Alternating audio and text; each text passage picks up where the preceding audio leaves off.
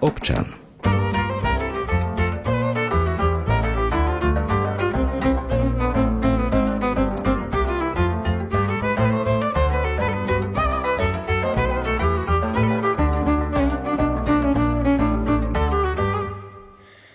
Prednedávnom sa začal už 7. mesiac ozbrojeného konfliktu na Ukrajine.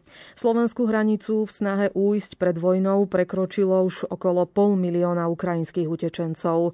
No kým sa počas prvých týždňov ruskej invázie na Ukrajinu dáry pre utečencov hromadili jedna radosť a ľudia sa prihlasovali ako dobrovoľníci, po 200 dňoch nastal v rámci tejto solidarity značný útlm. Stále pritom platí, že 100 tisíce Ukrajincov stratilo svoje domovy a hľadajú útočisko v iných krajinách, rovnako aj na Slovensku. Niekoľko z nich ho našlo aj v Banskej Bystrici konkrétne v kláštore kongregácie sestier Najsvetejšieho spasiteľa. O tom, ako fungujú a ako vidia ďalšiu pomoc a ďalšiu budúcnosť týchto utečencov a pomoci im sa dnes budeme rozprávať s koordinátorkou tohto zariadenia Michailou Sabou Tettingerovou. Pekný deň vám prajem, vitajte u nás. Pekný deň všetkým poslucháčom. Na úvod ešte doplním, že hudbu nám dnes vybral Jakub Akurátny, za technikov je Peter Ondrejka a od mikrofónu vás bude do 12. hodiny sprevádzať Julia Kavecká. Budeme radi, keď sa neskôr do našej diskusie zapojíte aj vy. Budete mať k dispozícii naše telefónne čísla do Banskej Bystrice 048 471 08 88 alebo 048 471 08 89 a rovnako bude k dispozícii aj SMS číslo 0911 913 933 alebo aj druhé 0908 677 665. Ja som už v úvode teda naznačila, že aj kláštor kongregácie sestier Najsvetejšieho spasiteľa v Banskej Bystrici sa stalo útočiskom pre niekoľko desiatok utečencov z Ukrajiny. Um, ale tento kláštor predtým takto nefungoval, predtým vlastne slúžil na iné účely. Tak ako to vlastne vzniklo, že sa stal útočiskom práve pre ženy, najmä s deťmi z Ukrajiny? Kláštor kongregácie sestier Najsvetejšieho spasiteľa bol už zatvorený od roku 2018 a vlastne um, sa pripravil iba na tento účel. Keď začala vojna, tak um, si jednoducho sestry povedali, že majú prázdne budovy a bolo by fajn ich teda využiť na, pre túto pomoc Ukrajincom, utečencom z Ukrajiny prišlo množstvo dobrovoľníkov, ktorí vlastne tie dve budovy museli dať najprv do poriadku, aby vôbec boli schopné ubytovať a slúžiť na tento účel. Takže v tomto prípade veľká vďaka všetkým, ktorí boli ochotní prísť a tento dom dať do poriadku. No a keďže ja žijem v susedstve kláštora, tak som sa tiež nejako pridala ako dobrovoľnička pomáhať a až niekedy v máji ma kongregácia sestier e, zamestnala ako koordinátorku tohoto projektu. Hm. Ani naplniť ten dom asi nebol problém za toho pol roka. Nie, my sme ho naplnili v podstate v priebehu dvoch týždňov. Mm. 23. marca bol dom otvorený pre matky s deťmi, pretože pôvodná myšlienka bola ho otvoriť pre detské domovy z Ukrajiny, ale celá tá záležitosť sa mm, proste nepodarila. Väčšina tých detských domovov išla do Čiech, keďže Češi boli v tomto zmysle promptnejší, mm. tak sa sestry rozhodli to otvoriť pre ženy s deťmi. A taký, taký aj bol ten začiatok, že v priebehu dvoch týždňov sa dom naplnil utečenkyňami s deťmi.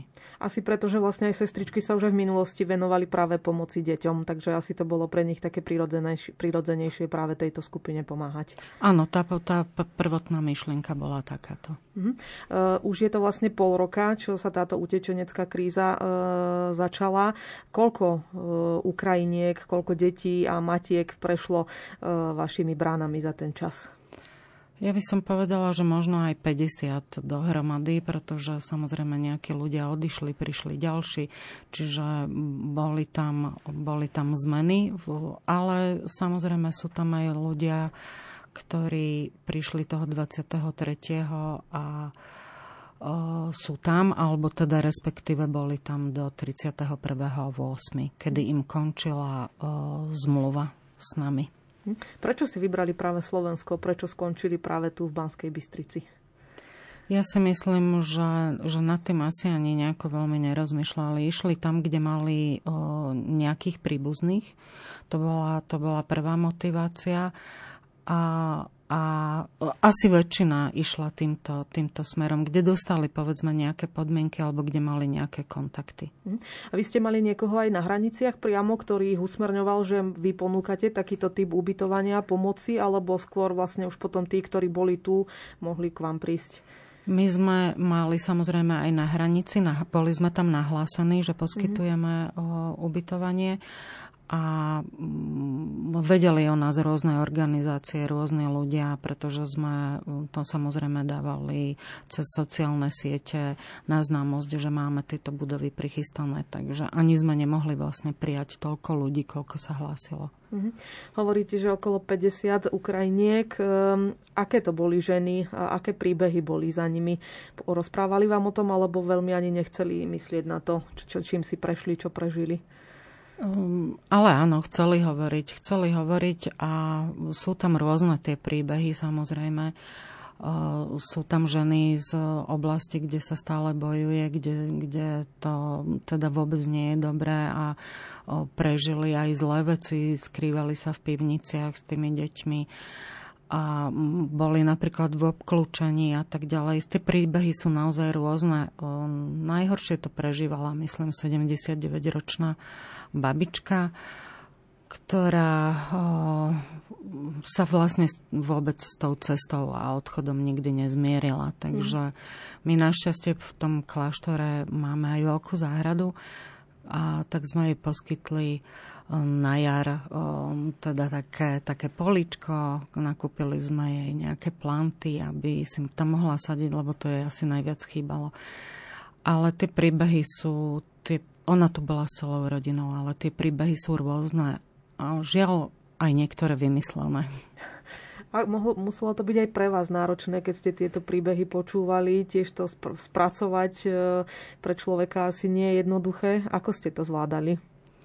My sme uh, sa vrhli do tej pomoci skutočne s tým, uh, s tým najlepším vedomím a svedomím, aké sme mali a uh, veľmi sme súcitili s tými ľuďmi. Nikdy sme nepatrali po tom, či ten ich príbeh je pravdivý alebo nie je pravdivý.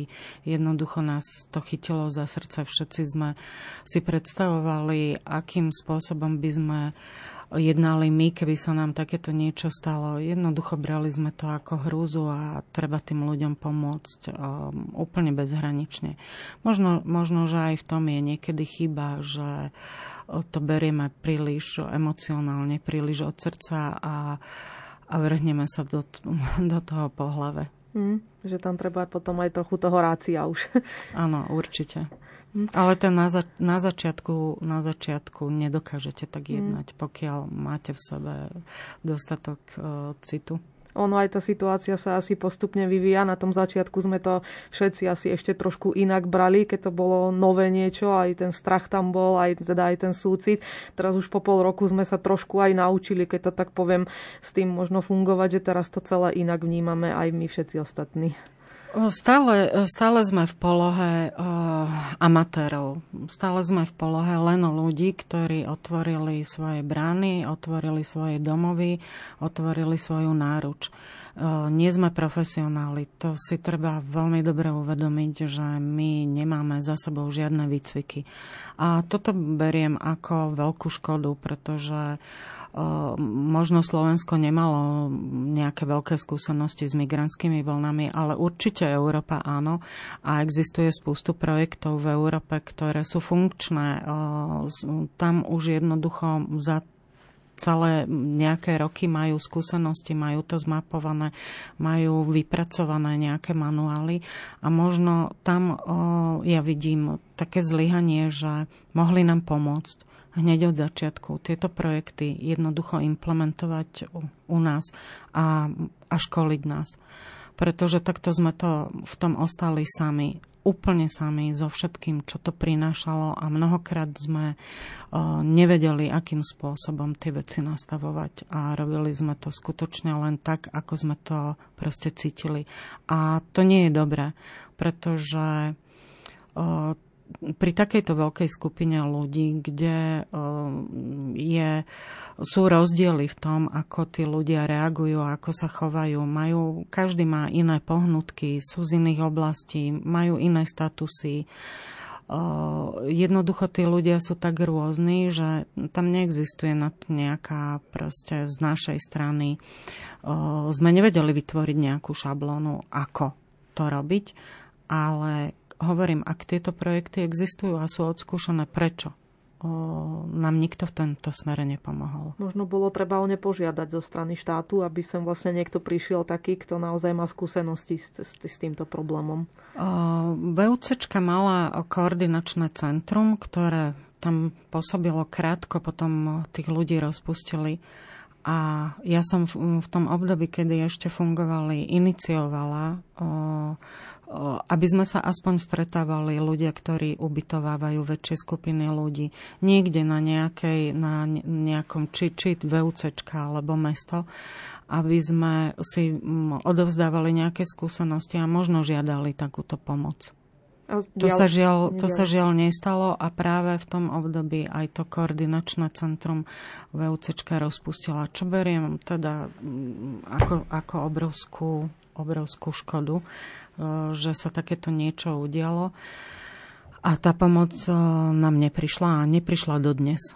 Mhm. Čiže všetko, čo ste vlastne doteraz robili za toho pol roka, ste sa vlastne len učili na vlastných chybách v podstate. Samozrejme, samozrejme. Na, na, nikto, nikto nám absolútne nepomohol. Všetko sme robili tak, ako sme vedeli a cítili.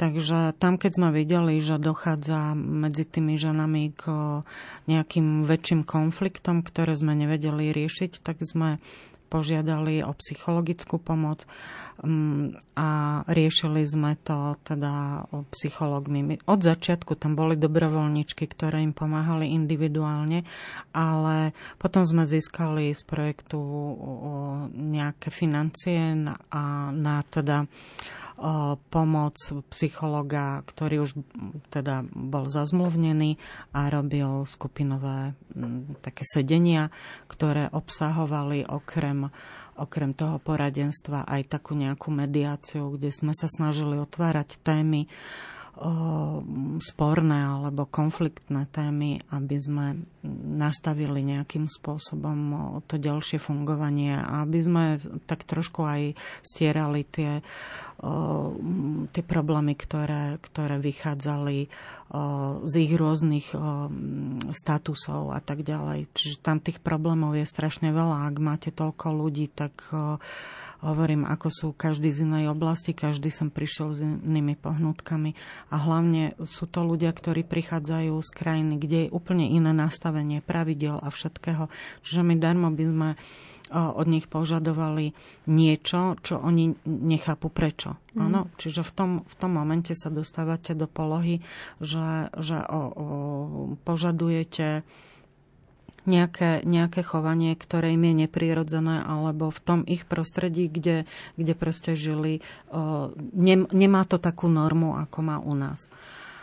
A tam sme si mysleli, že, že, že teda m, toto by sme mohli vyriešiť a mnoho vecí sa nám aj, aj podarilo.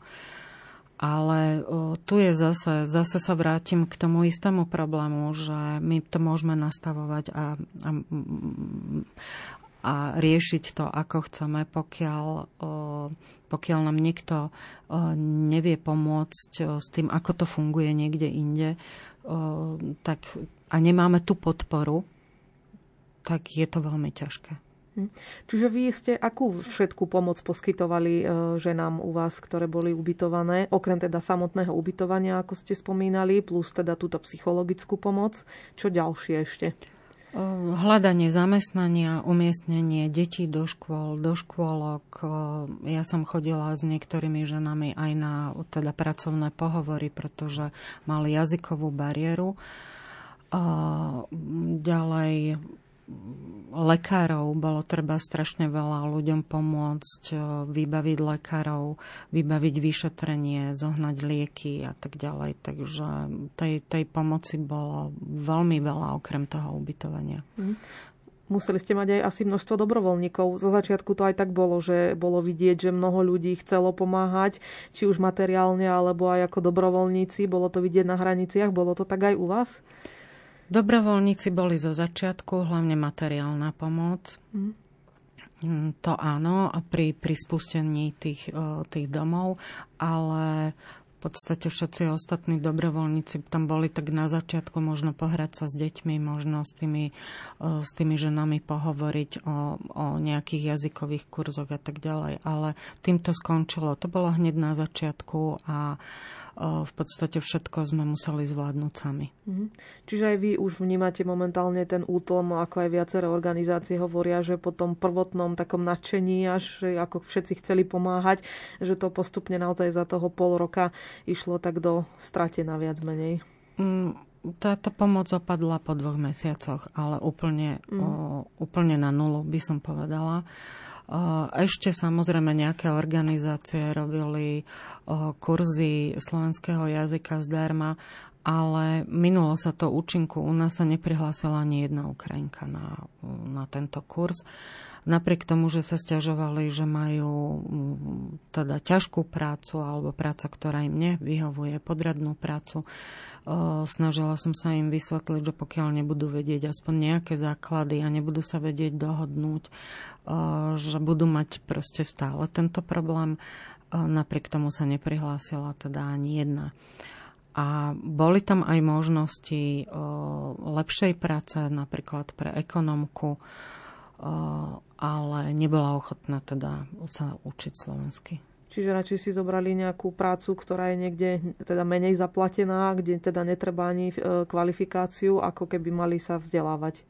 O, áno, vzdelávanie. Zatiaľ, zatiaľ napríklad len na rekvalifikačný kurz, pokiaľ viem, sa, po, sa prihlásila jedna, ale na tie jazykové kurzy ani jedna. Mm-hmm. A vy ste s nimi ako komunikovali? Pamätám si zo školy ruštinu a mhm. samozrejme veľa som sa snažila prekladať, učiť sa aj ukrajinské slova a tak ďalej. Ale tá ruština, pretože oni v ruštine hovoria úplne bez problémov a nerobilo im to žiadny problém. Aha, lebo ja som tak zachytila, že ani nechceli veľmi po rusky, že aj ľudí tak nejako nabádali, aby po rusky veľmi nerozprávali pred nimi, že je to také dosť ošemetné s ohľadom na to teda, čo sa deje aj u nich v krajine. Takže ja som takýto problém, problém mhm. nezaznamenala mm. u nás vôbec. Mm. Čo sa ešte týka tých dobrovoľníkov, už sme teda spomínali, naozaj hovoríte, že už po dvoch mesiacoch to tak nejako opadlo. Ja sama sa tiež teraz vlastne stretávam aj s ľuďmi, ktorí aj boli ochotní zo začiatku pomáhať, aj pomáhali, aj materiálne, aj finančne, aj možno dobrovoľnícky. A teraz už skôr prehľada taký názor, aspoň ja mám takú skúsenosť, že viacerí hovoria, že už nepomáhame, lebo vlastne komu máme vlastne pomáhať, keď vidíme, že koľky Ukrajinci sú tu na rôznych e, nie lacných autách a my im máme pomáhať a dostávajú, dostávajú dávky a rôzne iné teda výhody, ktoré my nemáme a musíme e, riešiť si svoje živobytie. Čo odkazujete taký, takýmto ľuďom? Je to podstatnená výhrada? Takto otázka nestojí vôbec. Ja by som... Ja to vnímam teda úplne inak. Ja to vnímam tak, že pomo- pomôcť treba. Je to, je to veľmi nutné pomáhať. Ak je takýto konflikt, tak je to veľmi, veľmi dôležité. Treba ale tú pomoc robiť systematicky nejakým, nejakou pomocou aj od toho štátu, nielen pomocou príspevku na bývanie ale aj inou pomocou, tým vzdelávaním a tak ďalej. Tam je to veľmi dôležité, aby, aby ľudia o, o, pomáhali o, nejakým, nejakými spoločnými pravidlami. Pretože my sme na začiatku sa snažili urobiť pravidla, ktoré sme my vnímali cez seba, cez našu spoločnosť, naše nastavenia. A toto neplatí. Čiže tú pomoc treba robiť, treba ju robiť ale úplne, úplne inak.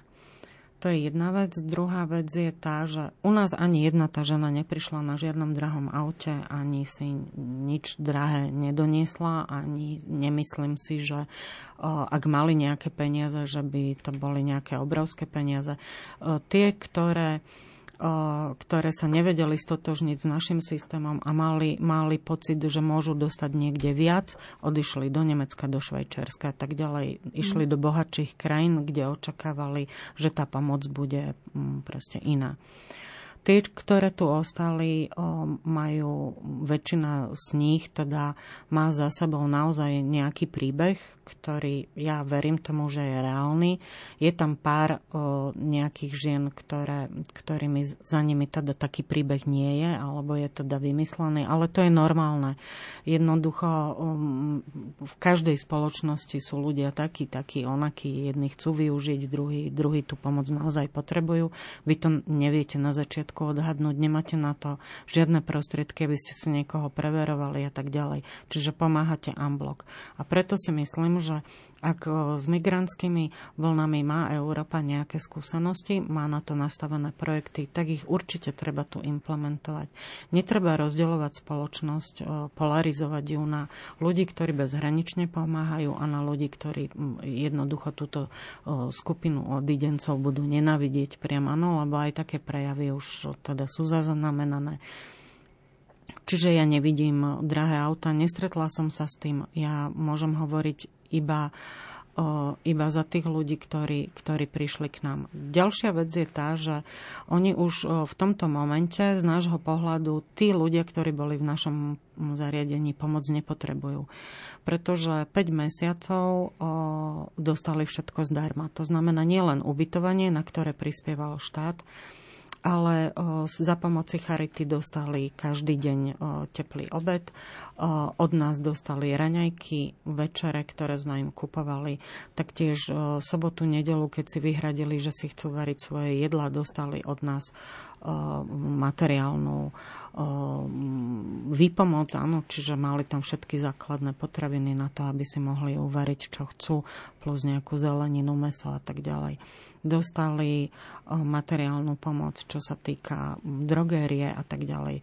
Všetky boli zamestnané mm, a to znamená, že už majú odložených za 5 mesiacov možno 3 alebo 4 platy tým pádom už, už môžu vykročiť do sveta ďalej. Môžu si niečo prenajať, už je potrebné, aby v tej spoločnosti sa niekde zaradili. Majú na to proste prostriedky, aby mohli niekde zložiť kauciu, aby mohli niekde o, proste o, začať bývať a prácu, prácu majú naďalej. Takže ja už v tomto momente nevidím dôvod na ďalšiu pomoc z našej strany tým ľuďom, ktorí už dostali 5 mesiacov.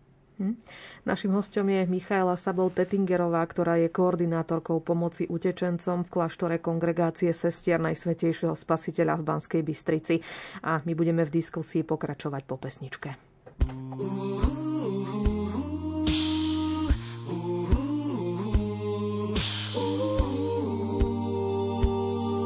Je nad slnko jasné, život nekončí.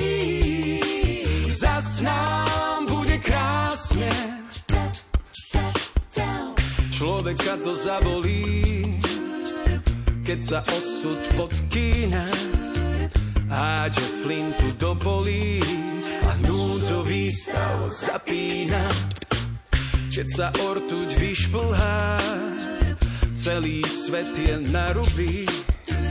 Neľakaj sa, moja drahá, nás nič nezahubí.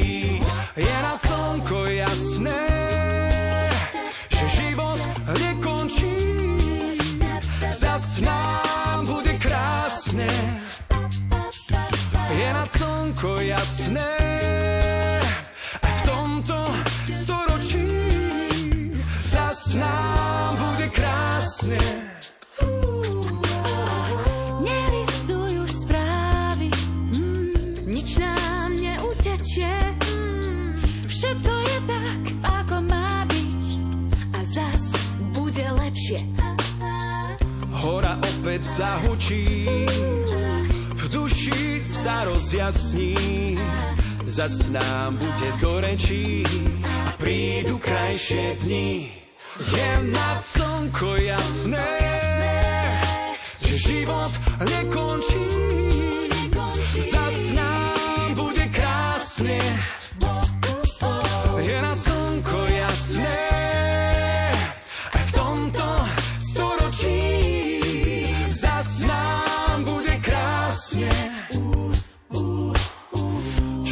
Človeka nič nezlomí, ani účasť povinná. Nehádže už do polí nádej, ktorá zhasína.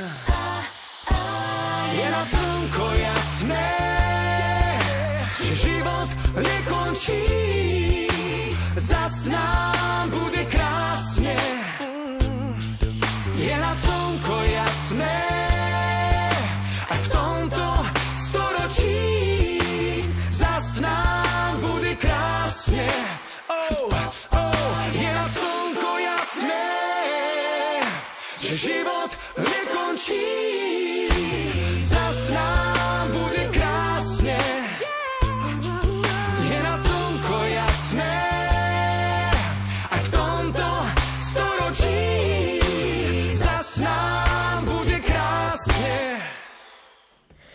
Počúvate Radio Lumen, ktoré vysiela rubriku Občan. Dnes s Michailou Sabou Tettingerovou, ktorá je koordinátorkou pomoci utečencom v kláštore Kongregácie sestier Najsvetejšieho spasiteľa v Banskej Bystrici. V tejto časti relácie, ako som už spomínala na úvod, bude priestor aj na vaše otázky, ktoré nám môžete už teraz spokojne telefonovať na čísla 048 471 08 88 alebo 048 471 08 80 89 a rovnako nám môžete poslať aj SMS správu s vašou možno nejakou otázkou alebo príbehom alebo skúsenosťou možno s témou, ktorú momentálne rozoberáme.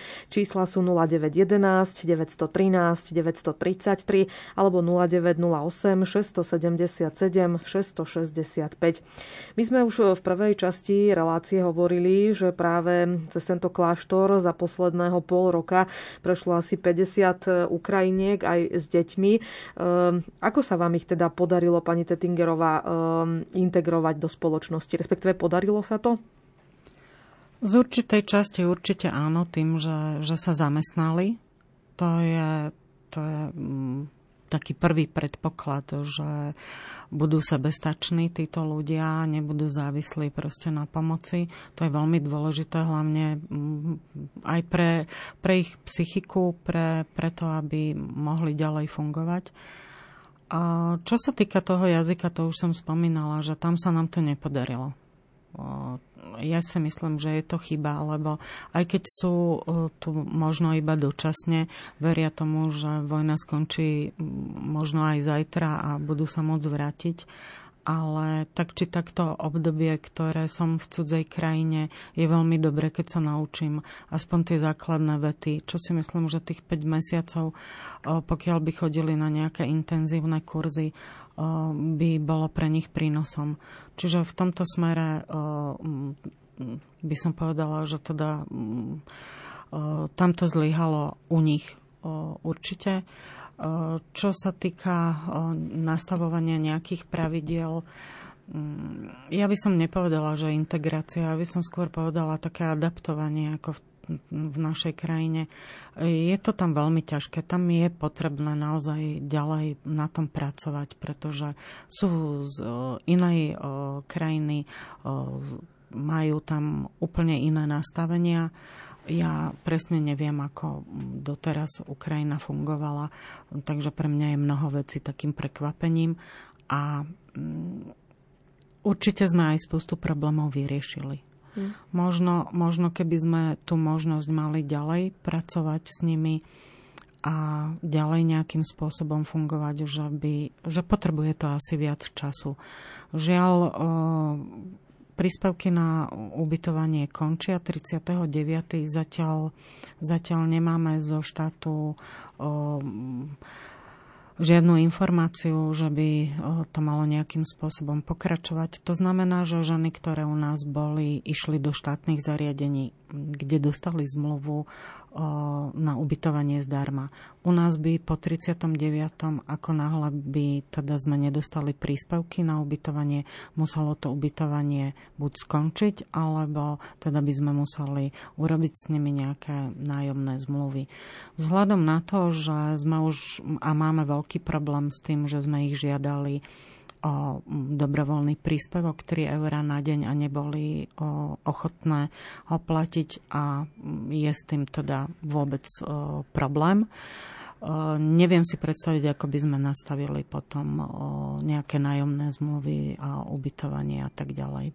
Takže nepokračujeme v tejto veci a v tejto pomoci a nemôžeme pokračovať teda ani v tých ostatných veciach, ako ich adaptovať do tejto spoločnosti, keďže u nás nebudú.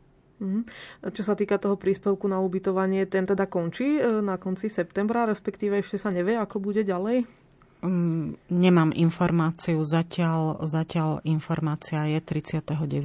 končí. Uh-huh. Ešte keď sa vrátim teda k tomu ubyto, uh, zamestnávaniu tých Ukrajiniek, o ktorých, o ktorých ste hovorili, teda že nechceli sa veľmi adaptovať ani na ten slovenský jazyk, tak v akých profesiách sa možno najčastejšie uplatnili a ako reagovali možno aj zamestnávateľia? Mali vôbec záujem a ochotu zamestnávať tieto ženy? Áno, myslím si, že v Banskej Bystrici bola veľká ochota zamestnať ženy. Čo som bola prekvapená, naozaj nebol problém im to zamestnanie nájsť. Ponúk bolo veľmi veľa, mali si z čoho vyberať. To znamená, že a nie len Banská Bystrica, ale aj zvolen. Bol, boli to profesie, dobre, tak áno, boli tam aj také ako upratovačky na pár hodín, hej, ale aj to niektorým pomohlo, hlavne takým, ktoré mali deti a potrebovali si pri deťoch niečo privýrobiť, že, že tie detičky boli malé ale veľa poskytovateľov bolo z výrobní, kde robia samozrejme práce robotníčok. Takisto cukrárenská výroba vo zvolenie príjmala, čašničky príjmali, dokonca sme mali ponuku aj na tú ekonomku.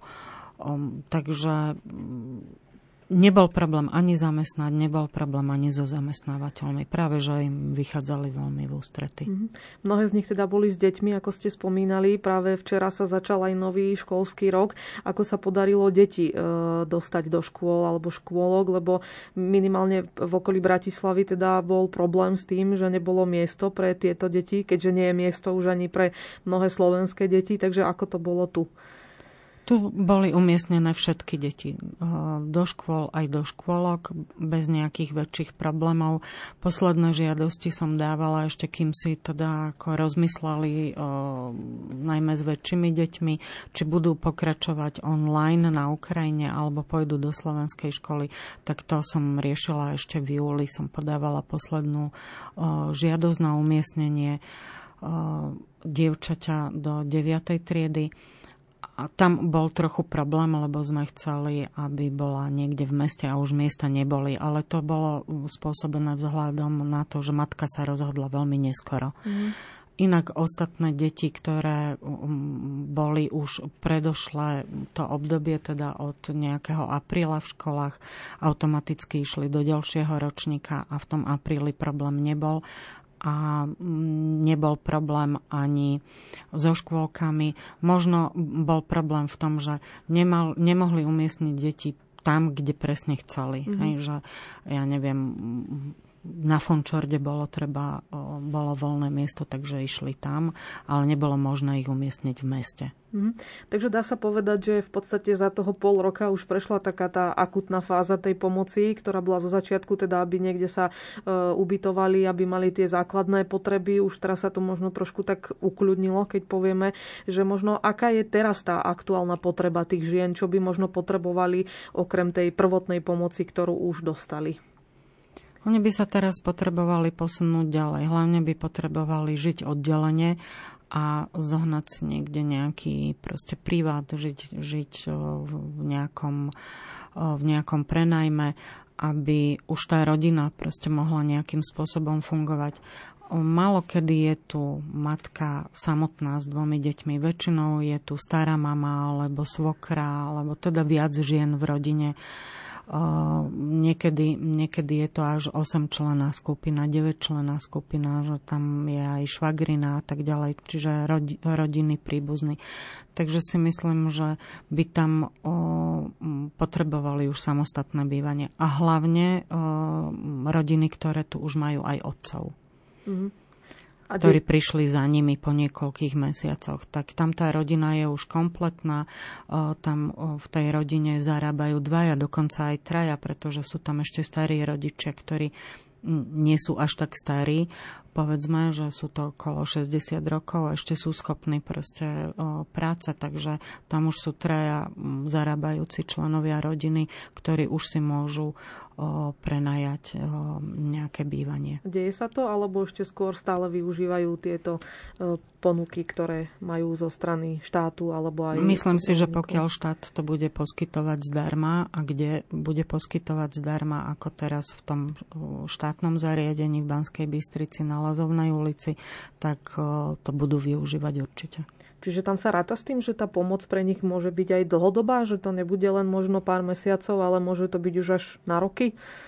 Myslím si, že tá vojna nevyzerá, že by tak skoro skončila, že tú nejakú pomoc budú potrebovať ale um, ako tu sa k tomu postaví štát a čo bude poskytovať ďalej, to ja vám teraz neviem no. povedať. Takúto informáciu asi nemá momentálne Jasne. nikto na, také, na tejto úrovni. Mm. Ale možno čo sa týka aj tých samotných Ukrajiniek, s ktorými ste aj vy boli v kontakte, oni možno rátali s tým, že, že sem prídu na pár týždňov, možno mesiacov a vrátia sa naspäť, alebo skôr už teda rátali s tým, že naozaj to bude na dlhšie obdobie a že budú sa tu musieť trošku naučiť fungovať? Je to rôzne. Sú tam ženy, ktoré tu dokonca boli niekoľko rokov predtým. Mm. Čiže ako, ako by, o, neviem za akých okolností, išli naspäť a vrátili sa teda so statusom odidenca a oni, oni tu vlastne chcú aj ostať. To, to je ich o, zámer ale väčšina si myslím je tých, ktorí chcú ísť naspäť. Čiže oni nevedeli, či sem prišli na týždeň, na dva, na mesiac, na, na koľko a sú veľmi sklamaní z toho, že tá vojna nekončí a veľmi sa boja toho, že tu budú musieť prežiť ďalšiu zimu a tak ďalej. Oni na tú Ukrajinu priebežne aj chodili a dokonca mali také myšlienky, že pôjdu tam zasadiť na jar zemiaky a tak ďalej, aby na jeseň, keď skončí vojna, aby mali čo jesť. Mm. Nepočítali s tým, že tá vojna na jeseň neskončí a samozrejme ani tie zemiaky tam sadiť nemohli, pretože sa tam stále bojovalo. Takže nemyslím si, že by sem prišli s tým všetci, že tu chcú ostať. Hm. Už v tej prvej fáze, ktorá nastala, bol štát kritizovaný za to, že celkom nezvládá tú svoju úlohu, ktorú mal zohrať pri tej utečeneckej kríze. Videli sme to, že mnohé organizácie, ako aj tá vaša, suplovali tie um, veci, ktoré mal štát robiť. Ako je to možno teraz v tejto fáze z vášho pohľadu? Už sa to zmenilo alebo pokračuje? Táto situácia? Zmenilo sa to len v tom, že štát zagarantovala, teda vypláca príspevky na bývanie. To je všetko. Mhm, čiže nejaké, o nejakej dlhodobej systematickej pomoci asi nemôžeme hovoriť. Nie, nie, nie. A to je, to je práve tá chyba, že um, nedokážu jednoducho školiť týchto ľudí, ktorí pomoc poskytujú. A vlastne aj ľudia, ktorí poskytujú pomoc, potrebujú pomoc. Mm to nie len, nie len v školení, ale aj možno psychologické služby, pretože vy za pár mesiacov, ak e, sme tam tri ženy e, na 40 ľudí, tak e, vyhoriete za, za, za veľmi krátku dobu, pretože je to práca veľmi intenzívna a nemá časové obmedzenie. Hm. E, minulý týždeň zasadal aj ústredný krízový štáb e, po dlhšom čase a práve sa tam riešila aj utečenecká kríza. Konkrétne sa hovorilo aj o tom, že by mal byť vytvorený akčný plán integrácie Ukrajincov, ktorí utiekli pred vojnou na Slovensko. E, ďalšie podrobnejšie informácie zatiaľ teda nie sú k tomuto dokumentu známe, on sa asi ešte len bude tvoriť. Vy možno máte viac informácií, že čo by tento dokument mal obsahovať? Žiaľ, nemám. Nemám žiadne tejto informácie. Je to škoda, e, že sme nevyužili ten čas, aby sme e, vzájomne si odovzdávali nejaké skúsenosti, možno e, ich posúvali ďalej, aby jednoducho takýto dokument vznikal aj zo skúseností, ktoré tu reálne my máme. Mm. Mňa sa nikto na to nepýtal, žiadne stretnutia ubytovateľov sa neudiali. Pokiaľ viem, tak mesto urobilo jedno také stretnutie, na ktoré sme ani neboli pozvaní, ale to bolo iba jedno. Takže mm, neviem, z čoho sa vychádza, nemám, nemám vôbec žiadne informácie. Keby ste ale možno mali tú možnosť, tak čo by ste privítali, aby v takomto dokumente bolo do budúcna? Určite by som, určite by som privítala nastavenie pravidel pre ľudí, ktorí, ktorí prídu a máte ich ubytovaných. To je taký, taký základ, aby sme vedeli vzájomne vychádzať na základe, na základe niečoho. Mm. Aby sa nestalo to, že že jednoducho pri nejakom nevhodnom správaní a tak ďalej sa dostanete zbytočne do konfliktov a nemáte to, nemáte to podložené v nejakých pravidlách. A to je taký základ, keď niekoho ubytujete, takisto ako keď človek príde do hotela, tak tiež sa musí podriadiť nejakým pravidlám. Toto je taký základ, ktorý absolútne chýba a môžete si ho vymyslieť ako chcete. Treba, treba to robiť spoločne. Určite spoločne. A ešte stále prichádzajú Ukrajinky, ktoré potrebujú ubytovať. Vidíme, že už tie čísla ľudí, ktorí prekračujú našu hranicu niekoľko mesiacov klesajú. Ale je teda ešte záujem, alebo skôr sme stále iba tranzitnou krajinou? Ešte stále je záujem, ale je to záujem ľudí, ktorí, ktorí odchádzajú z iných ubytovaní. To znamená, že Čiže ľudia, ktorí mali, ktorí mali ubytovaných v domoch, v chatách a tak ďalej, tak to sú tí ľudia, ktorí teraz hľadajú ubytovanie pretože mm, tie chaty potrebovali o, a iné zariadenia, súkromné zariadenia ľudia na iné účely mm. a už im teda neposkytli ďalšie ubytovanie. Takže asi ja to vidím, že toto sa tu deje, pretože stále sa o, mi niekto hlási a mi volá, že či môžeme ubytovanie poskytnúť. Čiže to bolo tiež na takú krátku dobu, že nerátali s tým, že to možno bude trvať až toľko mesiacov, respektíve nevieme ešte koľko mesiacov, rokov a že teda by teraz mala prísť tá systematická dlhodobá pomoc asi. Tá systematická dlhodobá pomoc by mala prísť určite zo strany štátu a ja verím tomu, že to nastavia veľmi rozumne a verím tomu, že, že sa nebude ďalej spoločnosť polarizovať, pretože ak, ak budeme žiť v takýchto extrémnych náladách nikomu nepomôžeme. Tá pomoc sa minie účinku a to by bola škoda pretože celá tá práca, ktorú sme do toho dali, bude tak určitým spôsobom aj degradovaná. Hm. Mnohí to vnímajú aj politicky. Neviem, či aj tie Ukrajinky e, riešili to aj z tohto pohľadu, že vlastne sa nad tým zamýšľali aj nad tou politikou, alebo skôr toto neriešili? Ja si myslím, že oni neriešia vôbec tieto mm-hmm. veci. Nie, nie, nie. Riešia len prioritne svoje základné potreby a a možno, možno niektoré naozaj iba tie základné potreby a, a samozrejme tak, ako je to všade medzi, medzi ľuďmi, niektorí aj um, trošku ten systém využijú. Hm. A sme vôbec my pripravení na to na Slovensku, že tá pomoc bude potrebná dlhodobo? Zatiaľ, zatiaľ to nevidím dobre. Hm. Pretože ak za 5 mesiacov sme neboli schopní sa vypočuť navzájom a navzájom si nejakým spôsobom pomôcť a táto práca nie je nejakým, nejakým spôsobom ocenená ani, ani morálne, ani finančne, ani nejako, tak pôjde, tí ľudia sa vyčerpajú a pôjde to dostratená. Ak nenastane skutočný systém tejto práce. A teda ukazuje sa, že by teda ten systém mohol prísť, možno aj s tým akčným plánom, na ktorom sa... Ak ten akčný plán vyjde a budem ho vidieť, čo obsahuje, uh, tak je možné, áno, určite. Verím tomu, verím tomu, že, že príde niečo, čo nám všetkým pomôže a uh, budeme týchto ľudí príjmať a samozrejme oni budú vedieť takisto, ako sa majú u nás adaptovať v našej krajine. Ono sa to v podstate opakuje, ten scenár ako keby aj z pandémie, že zo začiatku, keď to všetko začalo ešte len pred tými dvomi rokmi, tak naozaj bola taká ochota, aj strach, že si ľudia navzájom pomáhali. Potom to už postupne prešlo presne do tej opačnej fázy, že skôr teda dochádzalo k tým konfliktom, nedorozumeniam, hádkam, ako keby sa to znova opakovalo práve aj pri tejto ukrajinskej kríze.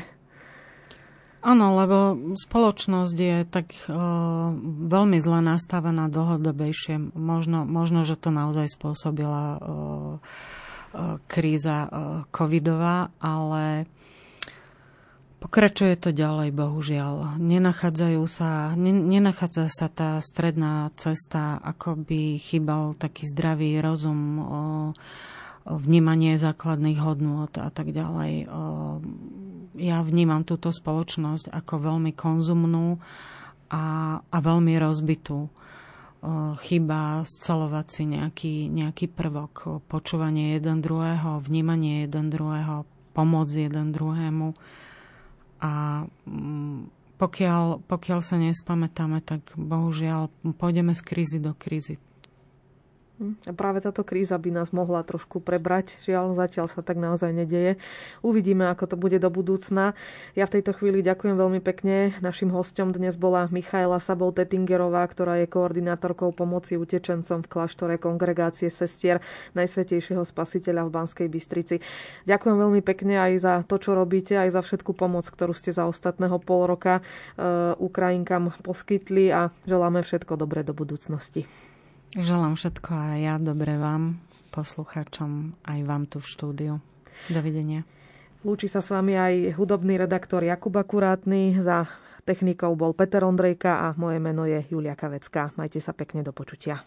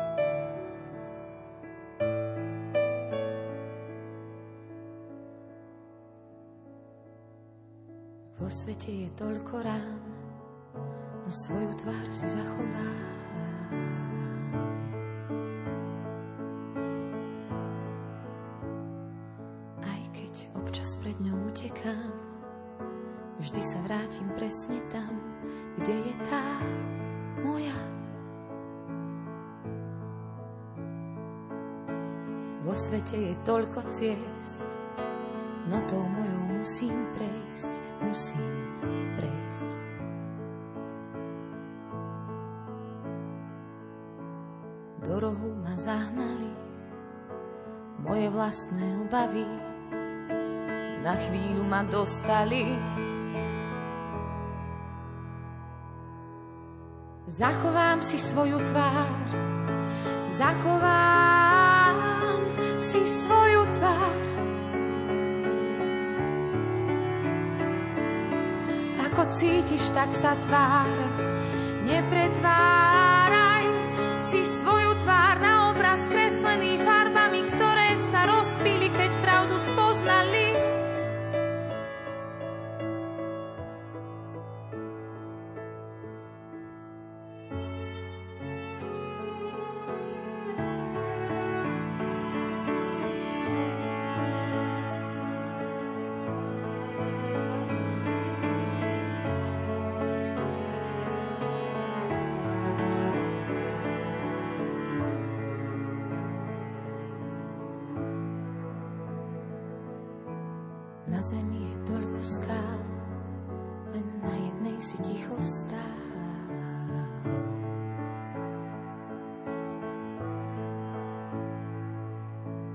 Do sveta si zakričal, nech ho ľudia neničia, vedie ich.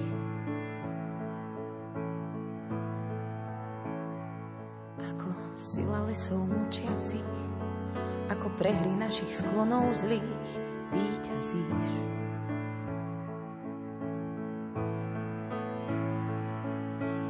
Do rohu ma zahnali iba milné obavy, no ja sa im postavím. Zachovám si svoju tvár, zachovám si svoju tvár. Ako cítiš, tak sa tvár.